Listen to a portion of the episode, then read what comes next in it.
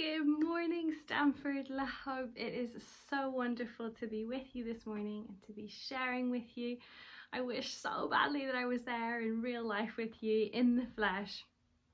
But in many ways, that is actually exactly what we're going to be talking about today, isn't it? That God became flesh. This morning is all about the birth of Jesus.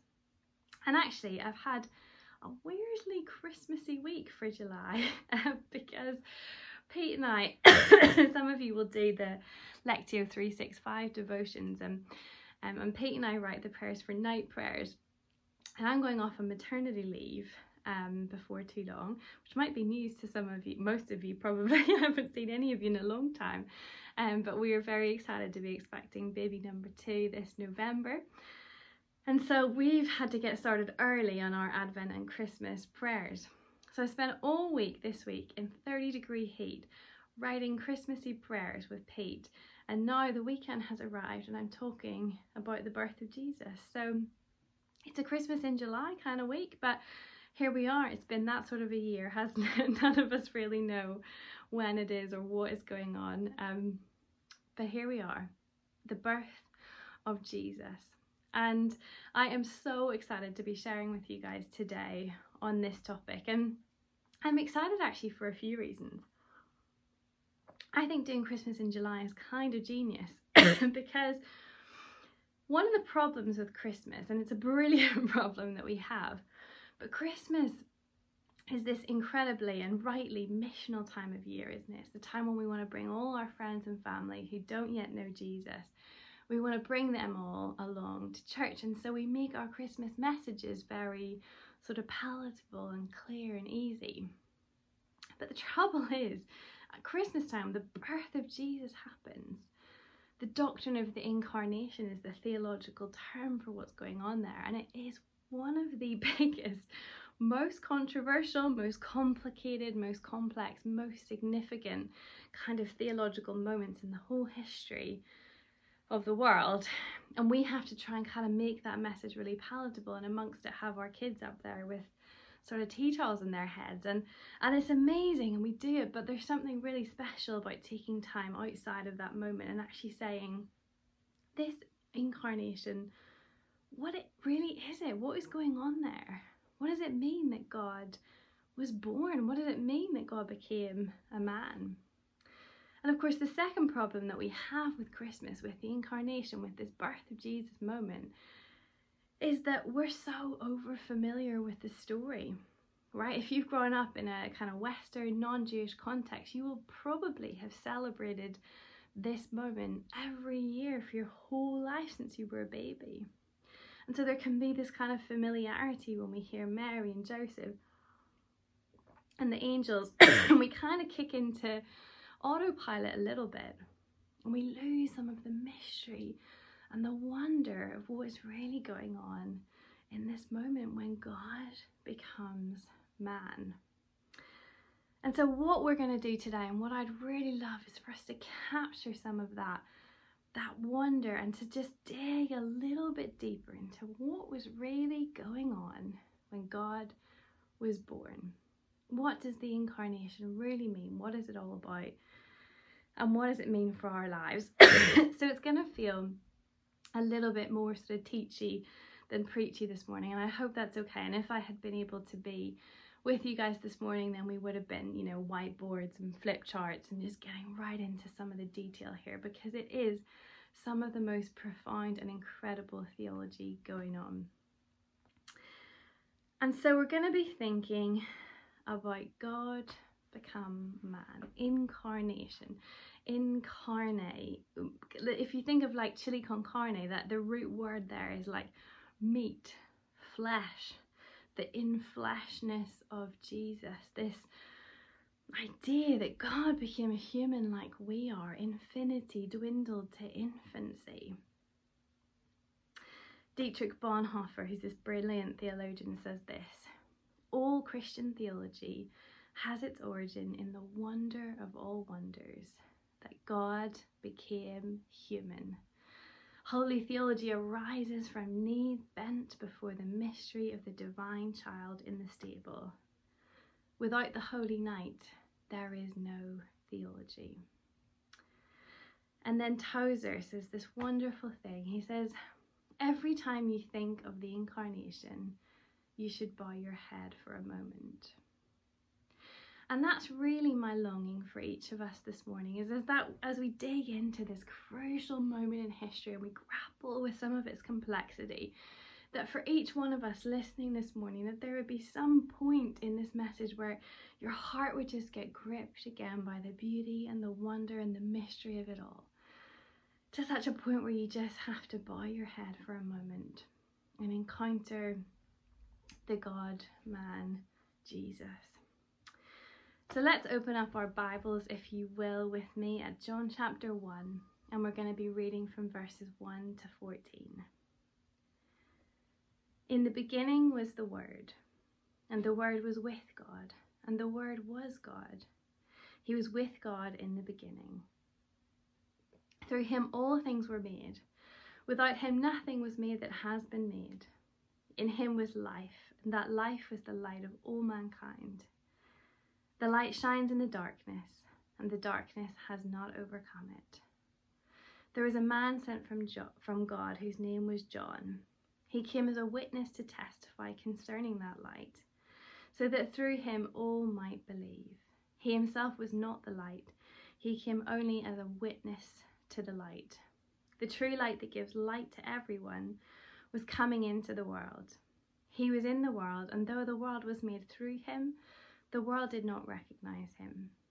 He came to that which was his own, but his own did not receive him. Yet to all who did receive him, to those who believed in his name, he gave the right to become children of God.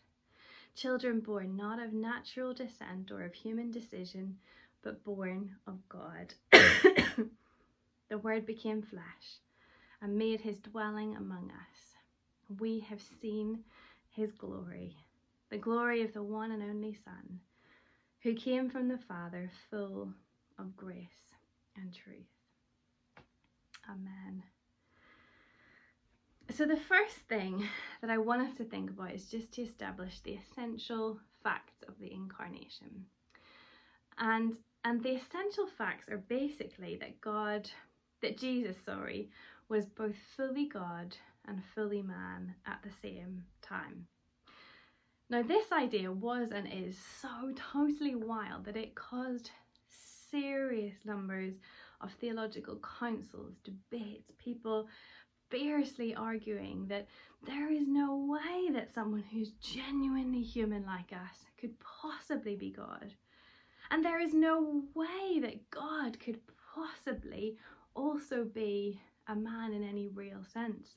And so the claim from Jesus that he was in fact God measured up with the fact that he was clearly a man and walking around and doing all the things that humans do and being born the way that humans were, this was a big problem, a big theological, philosophical problem to figure out.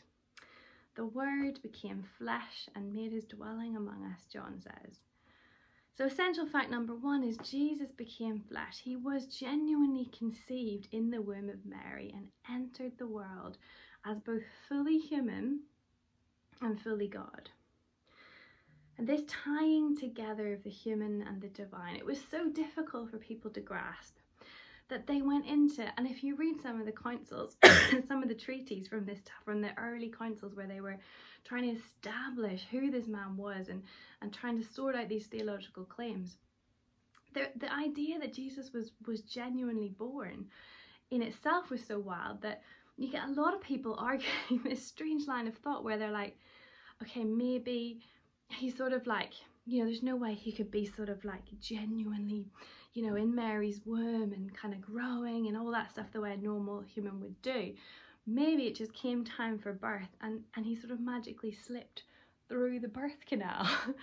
and it's like, I mean, the, the inherent sort of, I don't know, view of women that is held in that. The idea that there is just no way that Mary could genuinely have had this God man living inside of her. He, he probably just sort of slipped out.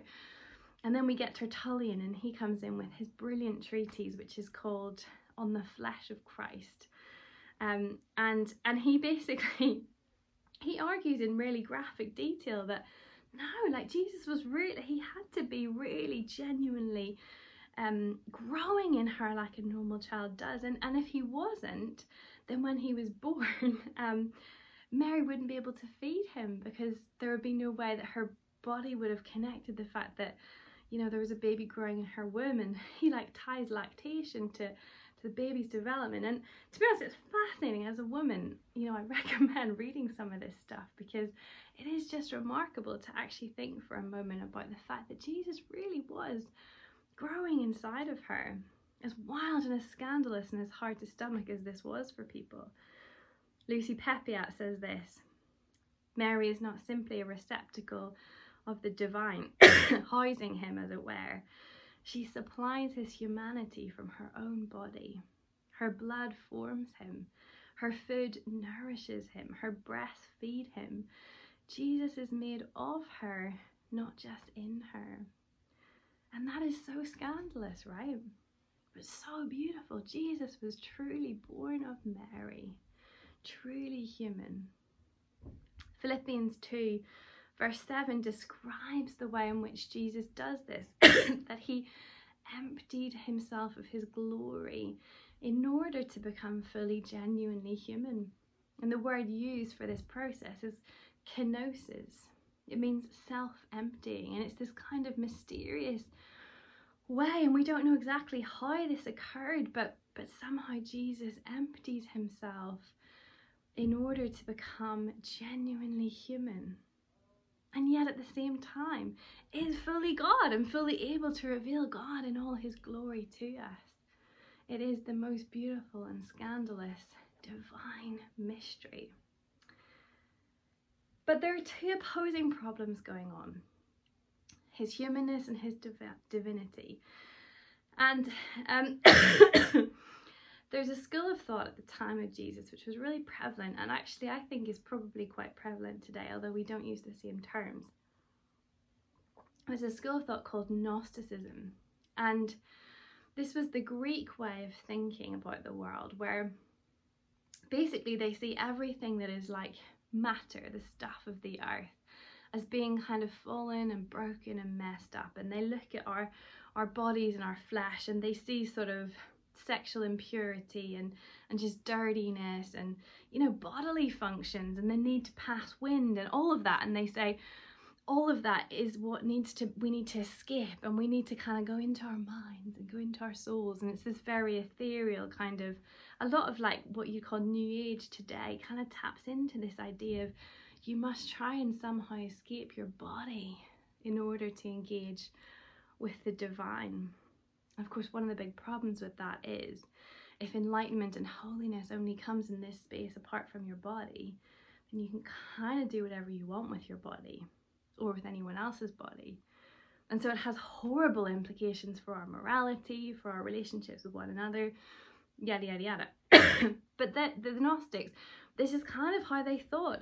And so for them, true enlightenment was so far removed from anything fleshly the idea that God would come and start walking around and not just be close to flesh, but be in it and embrace it and say, I am human. Like, you know, you can touch this skin, you can you can see the dirt in my fingernails. That level of humanity to them was just so heretical. There is no way that someone truly enlightened and holy would think that way about their own skin. I don't know about you, but what that does for me is it just it gives me such a higher view of my own body. Right? That that Jesus would so gladly and willingly step into flesh and say, true enlightenment doesn't happen somewhere else. It happens right here. within human flesh. Your flesh is not the, the barrier to enlightenment.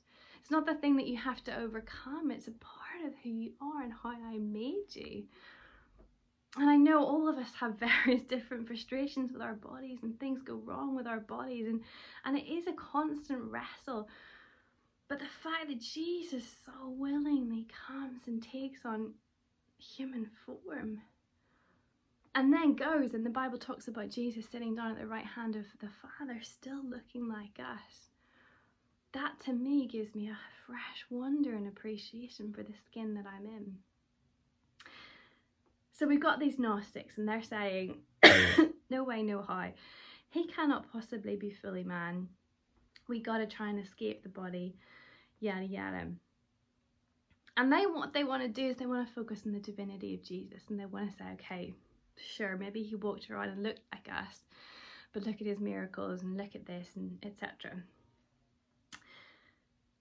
But one of the real problems with that viewpoint, with trying to get away from the humanity of Jesus, is that it's only in becoming a genuinely a man like us that Jesus can save us. And this is where you'll go into this in your life and death of Jesus session. But Jesus becomes the second Adam. So the fact that he is born as a man means that he can come in and redo and redeem the mistakes that we have made, that he can come in and die a perfect death in our place, truly as one of us. But in order for that to happen, he has to truly be one of us.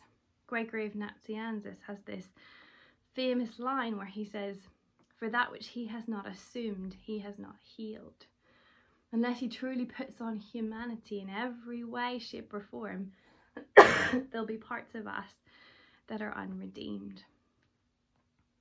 So we can't take away from Jesus' humanity. But then, of course, the other opposing problem for people comes with the idea of Jesus' divinity. Because how, how, how can a human like me or you possibly be God? There's something almost heretical for people to try and get their heads around the idea that we could worship a human and then be God. And there's a guy called Arius who becomes famous for a heresy which is now known as the Arian controversy, where he basically argued that Jesus was like, he was pretty superhuman. You know, as far as humans go, he was up there. Like, he's like as good as it's possible to get, but not quite God. And he has this famous false line, which was there was a time when the Son was not. In other words, he's not truly God, he wasn't truly pre existent, etc. And he gets ruled out as a heretic, and, and we now understand that Jesus is truly both. But I think for us to properly understand the birth of Jesus, to get our heads around the incarnation, we even today have to position ourselves against these two temptations we can be tempted to focus on one at the expense of uh, the other, but the truly unique glory of Christ is that he was both fully God and fully man. His birth through Mary was not merely symbolic, he was truly her child and born as we are.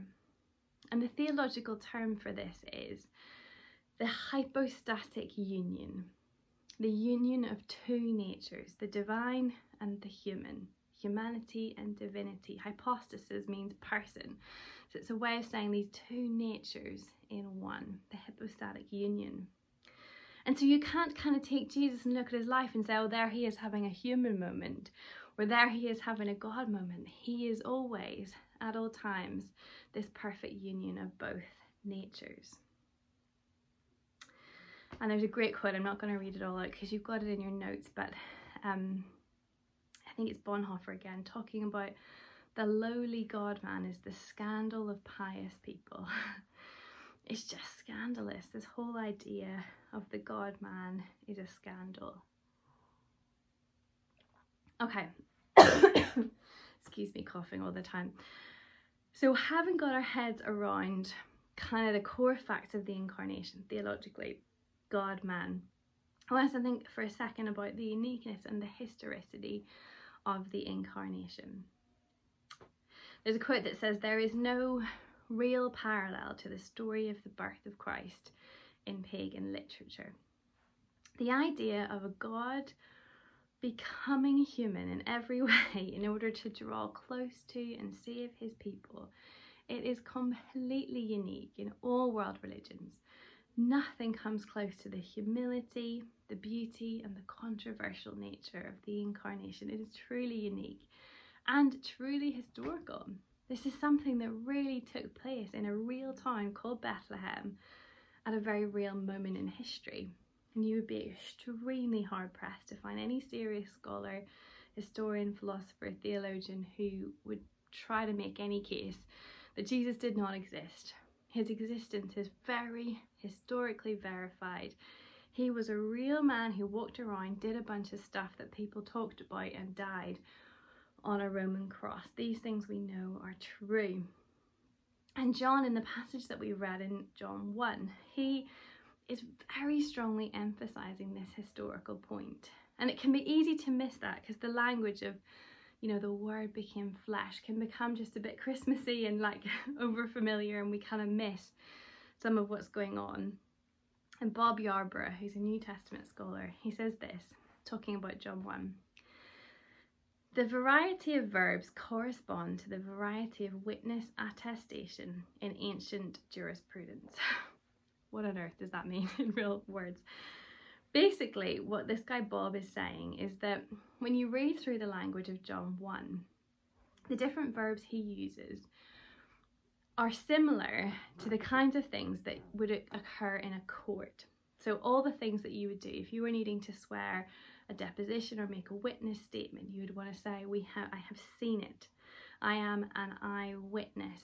it is something that I have seen, and I have heard, and I've witnessed." And basically, what this guy Bob Yarbrough is saying is, this isn't just this beautiful, poetic, kind of philosophical moment that John is having. He's actually standing up and being counted and saying, I am swearing a deposition, I am making a historical statement about the theological truth of what we know happened and what we encountered. So, what John is trying to say is it's not just a nice story. he really came and did these things. And if God really did come to the earth, if the incarnation is true, and John is saying it is absolutely true, this is an eyewitness account, I'm swearing my deposition. This means that God really walked the earth as a man. This is historical. And then finally, I want us to think about the purpose of the incarnation. So we know we've delved a little bit into what on earth is going on there. What are the core facts? What does it mean? But why? Right, why would the God of all the universe step onto the stage of human history looking like us? What was the purpose of it? and we've already kind of touched on the primary reason, which is for our redemption. God came in order to save us. And we'll not go too much into this because I know that you're going to look at this when you do, when you look at the death of Jesus in the next part of your series. But Jesus came in order to save people from their sins. And then the second purpose of the incarnation is the manifestation and revelation of God. He is the Word. He is the manifestation of God's love and wisdom in a readily understandable form. The incarnation tells us about God. When we want to know what does God look like, what does he sound like, who is he, how does he react in certain situations, the Bible says, here is Jesus. This is God. In Jesus, we see what God is like. And it's unbelievably surprising and unbelievably good. I remember a few years back um, going to a thing called Baby Cinema. I don't know if you guys have that in Stanford-le-Hope, but it's where they do these special screenings where you can take your newborn to the cinema. And on a good day, it's this amazing idea where, you know, the baby sleeps. And as a mum or a dad, as a new parent, you get to just sit and enjoy a movie and it's glorious. And there were times when it was. More often, it's just like a cacophony of chaos, just a symphony of tears and shouts and um, we're all just trying to watch a movie and it's a little bit crazy but I used to go sometimes with Thea when she was a little baby. And my friend Andrea went one time and it was um the film was Apollo Creed that classic baby friendly movie. And um, and we're in there and if I'm honest I didn't get very far through it because on that occasion Thea was not playing ball with the idea of sitting quietly while mum got to watch a film. But I did see the moment where they come into the ring for a fight. So if you haven't seen it, Apollo Creed's all about boxing. And basically so much of the big fight is determined by the big entrance, right? There's this moment where the two opposing players, fighters, boxers.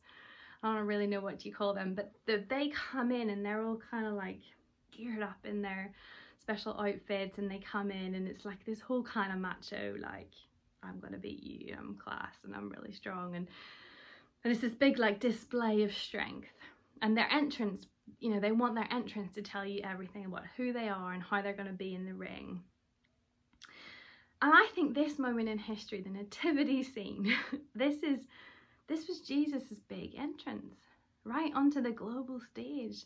This was him stepping into the ring, stepping into the stage of human history and saying, This is who I am. And in this moment, he doesn't come in this display of macho bravado or glory or pomp. He comes as a baby in literally the most unassuming way amongst unassuming people. It's so surprising. Everything about the entrance of God onto the stage of human history is unbelievably unlikely and unbelievably good news. Mary and Joseph are young. Like, let's start there. If you're a young person listening to this message today, have you ever felt discounted? Have you ever felt looked down on or not taken seriously enough? Because you know, you're a young person, what do you know? Mary and Joseph are young. They're young, unmarried teenagers about to be entrusted with a child who is the Son of God. God saw them and He sees you. He saw Mary and Joseph, and the fact that He saw them and chose them shows us that God is not interested in age, He is interested in faithfulness. He's not interested in qualifications, he is interested in character. Mary and Joseph are unlikely. Bethlehem is unlikely. A nowhere place. Now, I'm not going to say Stanford La Hope is a nowhere place because Stanford-le-Hope is awesome.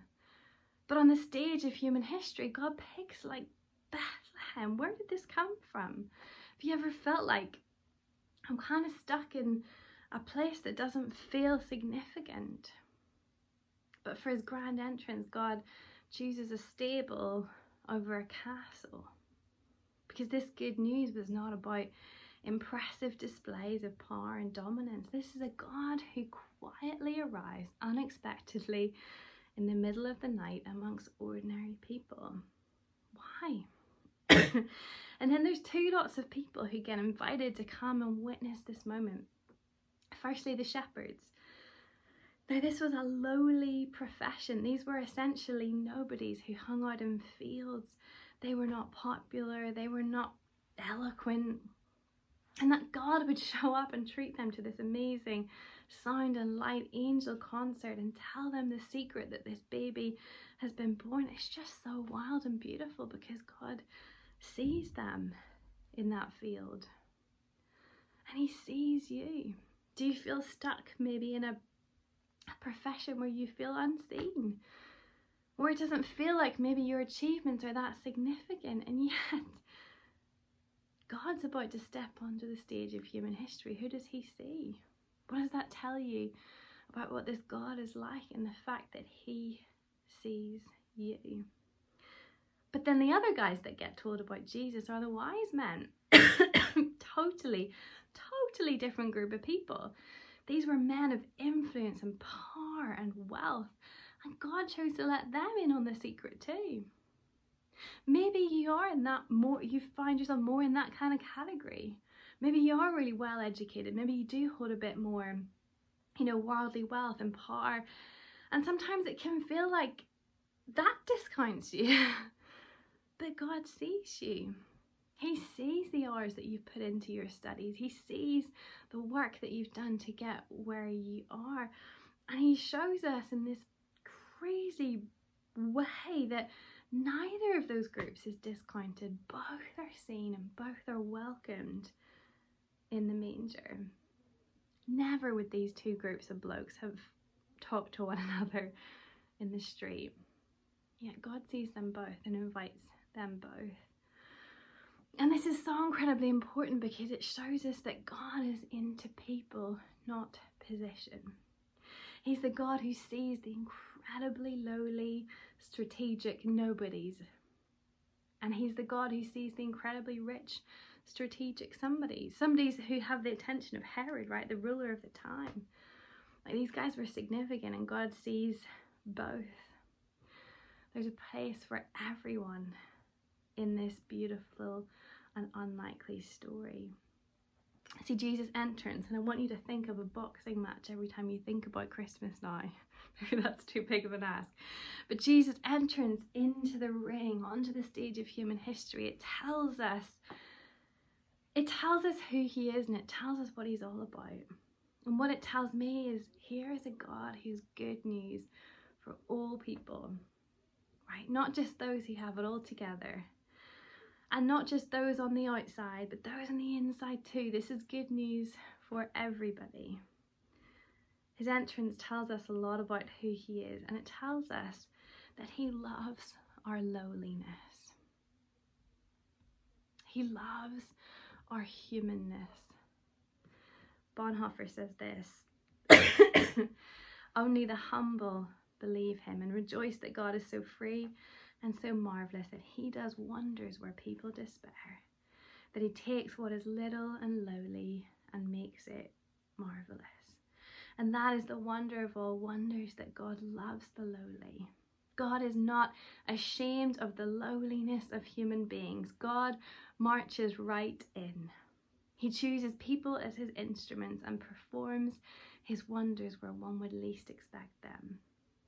God is near to lowliness. He loves the lost, the neglected, the unseemly, the excluded, the weak, and the broken.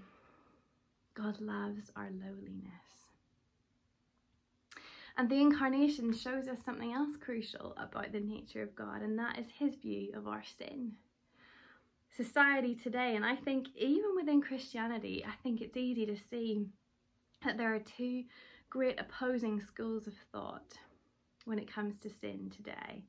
And the first is what you could call moralism, and the second is relativism. So, moralism, on the one hand, is that we kind of earn our way and you, you work hard to be a good person, improve yourself, etc., etc. And then on the other hand, there's relativism, which is basically it doesn't really matter what we do, it's all relative. Kind of you do what's right for you, and I'll focus on me. But Christmas shows us, the incarnation shows us that our God is vastly different to both of these things. Tim Keller says this A God who was only holy would not have come down to us in Jesus Christ. He would have simply demanded that we pull ourselves together, that we be moral and holy enough to merit a relationship with Him. A deity that was an all accepting God of love would not have needed to come to earth either. This God of the modern imagination. Sorry, this God of the modern imagination would have just overlooked sin and evil and embraced us. Neither the God of moralism nor the God of relativism would have bothered with Christmas. Sorry, I think my camera's falling over. I've got a very high-tech setup here. Just I'm so sorry, my whole camera fell down right in the middle of my spiel there. So I'm just going to carry on as we were and pretend like that never happened. We were on Tim Keller and we were saying neither the God of moralism nor the God of relativism would have bothered with Christmas. What is beautiful about our God is that it does matter that there is evil in this world, right? It matters to Him when children are abused, when people are trafficked for sex. He is not okay with these things. And in the incarnation, He comes in judgment of these things. But the profoundly good news of Christmas is that He comes to judge and to save. He dies in place of all the ways that we have and will mess up in order to make us worthy. Bonhoeffer talks about the shiver of Christmas. And it's this side to it that we don't often talk about it. But this idea that God, the Holy One, is stepping onto the stage of this messed up world with all our brokenness, and the judgment of God will come. But the beautiful truth is that the one who comes in justice is the one who comes in love. And that love covers and saves us. God comes to be with us even in our sin. And not just to be with us in it, but to save us from it. So, what does this mean? It means that salvation is by grace and not by works. This school of thought of moralism of like we can earn our way, we can earn our way, always, always is only ever going to put pressure on and never going to work. It just doesn't work. Or the God of relativism. That doesn't work. This idea of you do you and I'll I'll do what's right for me. That just allows for all kinds of atrocities. Both of these are so problematic, but the God of grace is the one who judges and saves. That is the good news of the incarnation.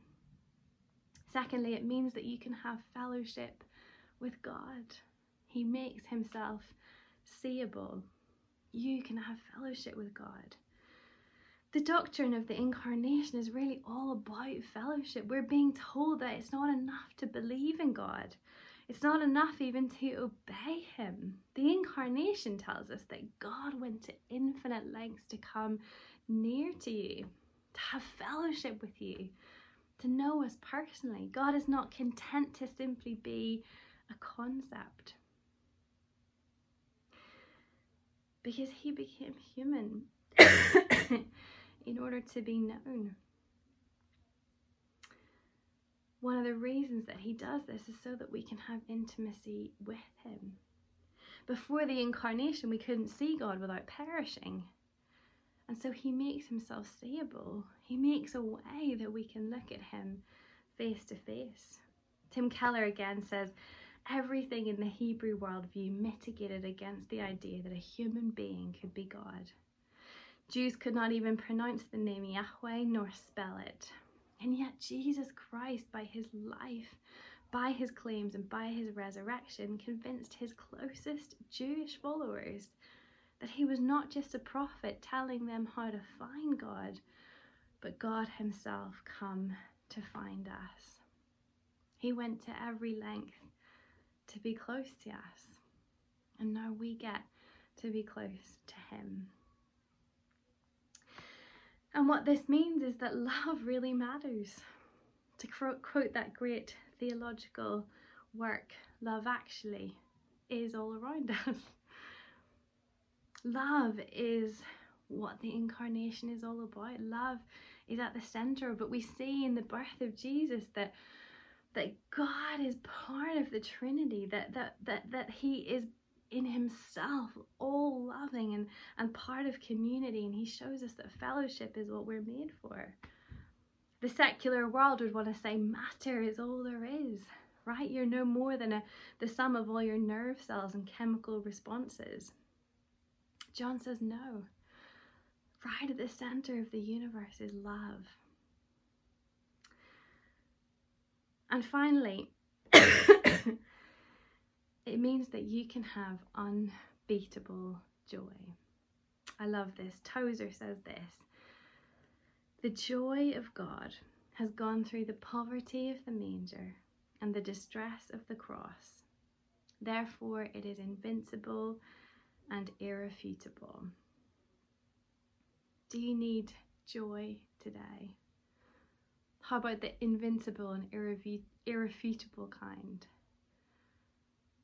God came in flesh. He stepped onto the stage of history in order to be close to us, in order to save us, in order to show us that love is at the center of who we are and how we're designed, to show us that fellowship can be ours, and to give us joy, whatever circumstances we're walking through.